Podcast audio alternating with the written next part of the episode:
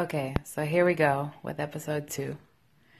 And I have a special guest star because my co-host is knocked the hell out because it's 1.30 in the morning on a snow day. And my special guest's name is Wadata. Wadata. My code Damien. So we're gonna talk about um, friendships and can men and women be just friends? So that's my question. How can you maintain just a friendship with a woman with no sexual anything? It's just friends. How does that happen? Easy. How is it easy? It is. Why? Because when you're friends, you're just friends, and when you're not, you're not. But there are a lot of people that think that men and women can't be friends. And for those individuals, maybe they can't be friends with females or friends with males, depending on their on their uh, gender. Okay. So let's take it like kind of like a half step further. How difficult is it to date when you are a person who has a lot of friends of the opposite sex? And how do you explain that to the person that you're dating when jealousy just seems to be rampant and problematic? You probably sh- you shouldn't run to, into that problem for at least a good three weeks to a month. to be honest, Okay. this is my personal opinion. And then what happens when you start? So you're you're a male. So when you and you like females. So when you start dating a female, and she's like, "Oh, well, I see that you seem to be chatty with like a lot of females, and when you see people when you're out in public, they come up to you and give you a hug, and maybe you give them a kiss on the cheek. What's up with that? You said, "Hey, sweetie, I'm a cool fucking dude." That's how I roll. You know what I'm saying?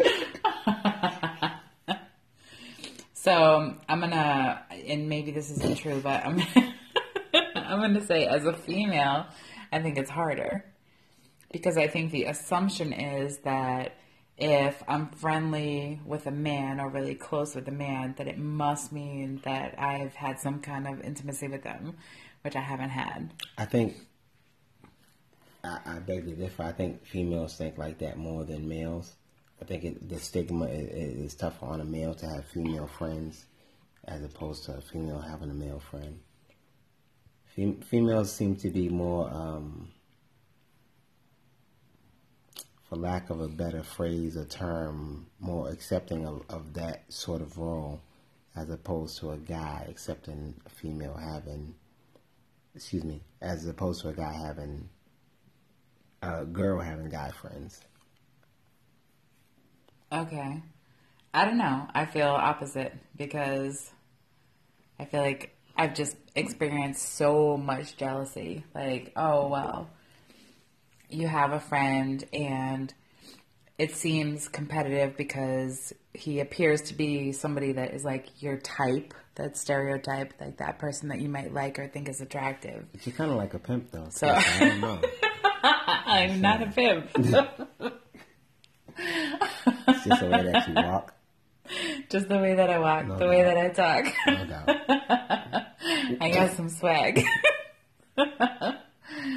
but no, like, I, I don't know. It, I think it takes, so when I've dated somebody, it's been somebody who's like really very secure in themselves to understand that I'm a very strong, independent female and I have all kinds of friendships, but if I choose to be with you, I choose to be with you.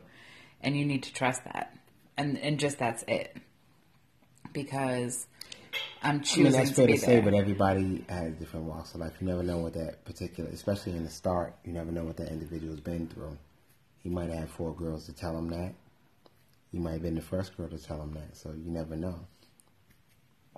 Well, everybody has baggage, but doesn't there come a point? Okay, so granted, you're in your twenties, baggage is different.